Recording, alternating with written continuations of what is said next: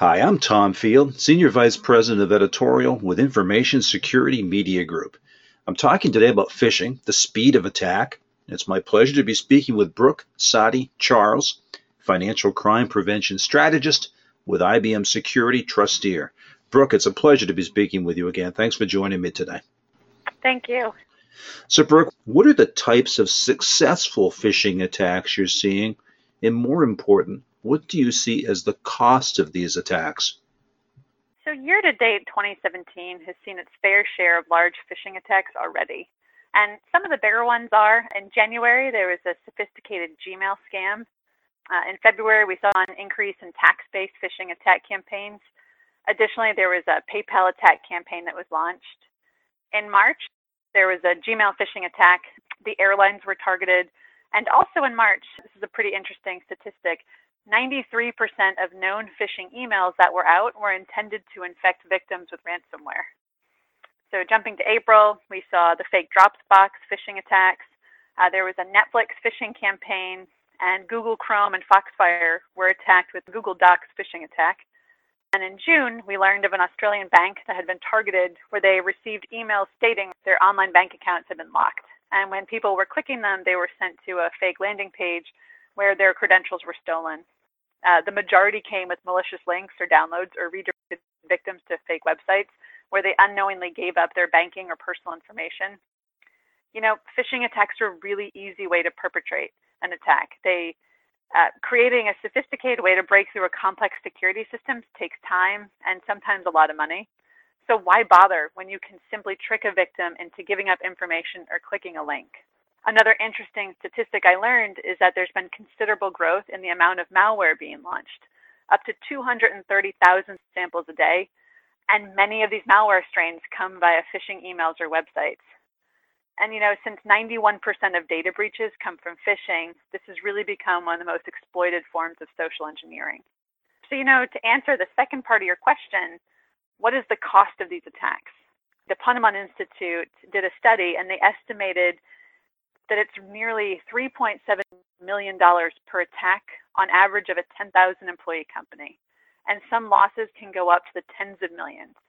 So for something so easy to deploy, the financial game is exceptional. And you know, just to be clear that those figures I just gave, the 3.7, that's in reference to an enterprise level attack. Brooke, my sense is that we're talking about crimeware as a service, and it really is a commodity now. So, why is it so easy for adversaries to launch a phishing attack? You know, phishing attacks are easy, they're inexpensive, they have a high success rate. Phishing kits are really, really easy to purchase. A simple Google search will give you the how to on where to find and purchase a phishing kit. This really means that anyone with the most basic internet ability or programming and website capabilities, which most fraudsters possess, can alter it. So this really allows both sophisticated criminal organizations and the new or quote unquote wannabe hackers the same advantage when it comes to phishing attacks. And the other thing is phishing attacks, they target the weakest part of the security chain, which is people. So people can be tricked, people can be social engineered, and people can be very trusting. And there's many reasons for this. You know, it could be they're younger, they're new to the internet, they're operating in a language that's not their native, or there's the, the older generations that just in general tend to be more trusting. And when you really couple this with the fact that there's a strong movement from both private industry and government alike to connect our world, and this includes countries that are currently unconnected, you know, those regions, where you have non-technical people beginning to use the internet, they're not versed in attack methods and therefore they become targets. So when we talk specifically about banking phishing attacks, it's easy for fraudsters because phishing is done outside of the bank control. The phishing email is sent to users, and there's no way the bank can know about it or have any visibility to it. So when a user's click the link, the bank can't see that either. So phishing attacks happen outside the bank's reach, control, and visibility. At the end of the day, there currently is no security tool a bank can deploy on his or her online application that can detect or protect against phishing. So there's limited tools that can even block these phishing attacks, which make it really easy for fraudsters. Well, that really leads to my next question, which is why is it so hard for organizations to detect and defend against these attacks? So, phishing attacks are a form of social engineering, And social engineering is an attack vector that relies heavily on human interaction and often involves tricking people into breaking normal security procedures, handling over sensitive information, etc. So social engineering attacks generally involve manipulation, trickery, and trust to get victims, and this is both consumers and company employees, to hand over credentials or sensitive data. And phishing attacks can come in the form of a web page, uh, an email, a text message, and these correspondents generally appear, or I shouldn't say generally, they always appear to come from a legitimate source. So whether it be a friend, um, an employer, a retail company, or your financial institution. Now, sometimes the language in the email is meant to panic the victim to believe something bad has happened.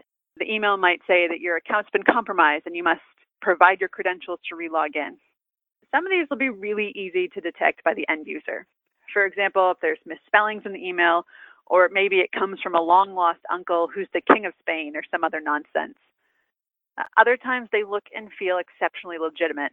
So, for example, you have TLDs, and these are attacks performed on the web domain name that are similar to an organization's legitimate hosting page. So, to break this down, an example is let's say you do banking with yourbank.com and you got an email from what you believe is yourbank.com. The link then takes you to a site called your.co instead of com.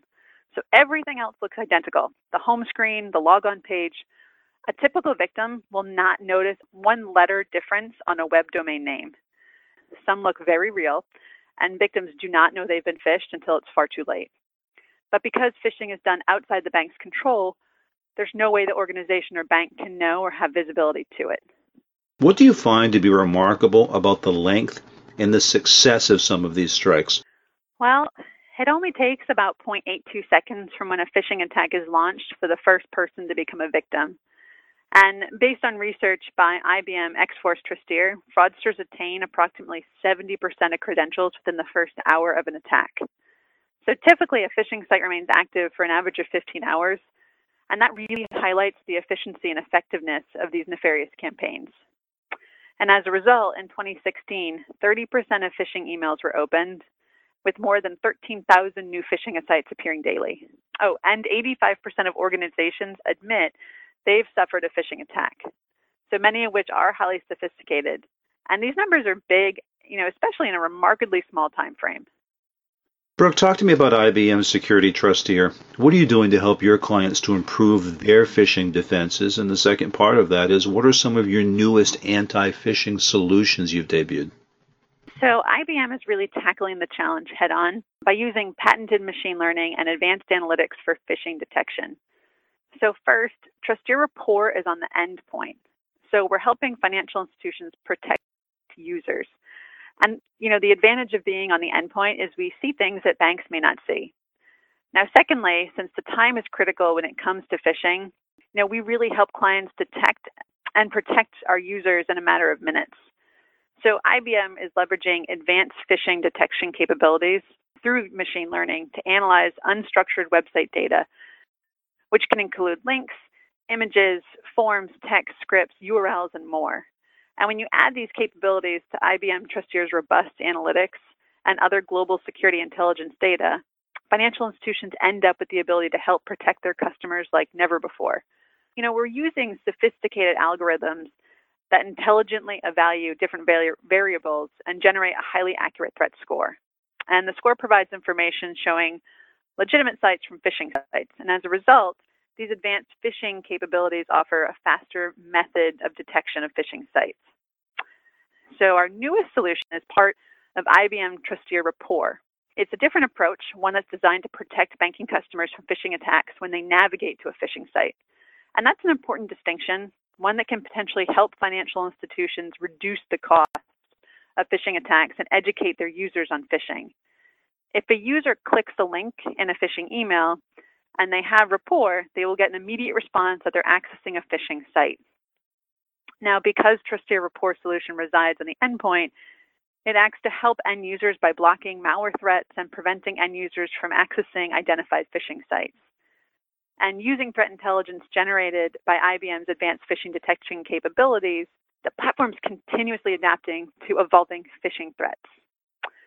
So, by combining advanced phishing detection capabilities with client based detection, IBM really is offering a huge leap forward in the speed and accuracy of phishing detection. Very good. Brooke, as always, I enjoy speaking with you. Thanks so much for your time and your insight today. No problem. It was great.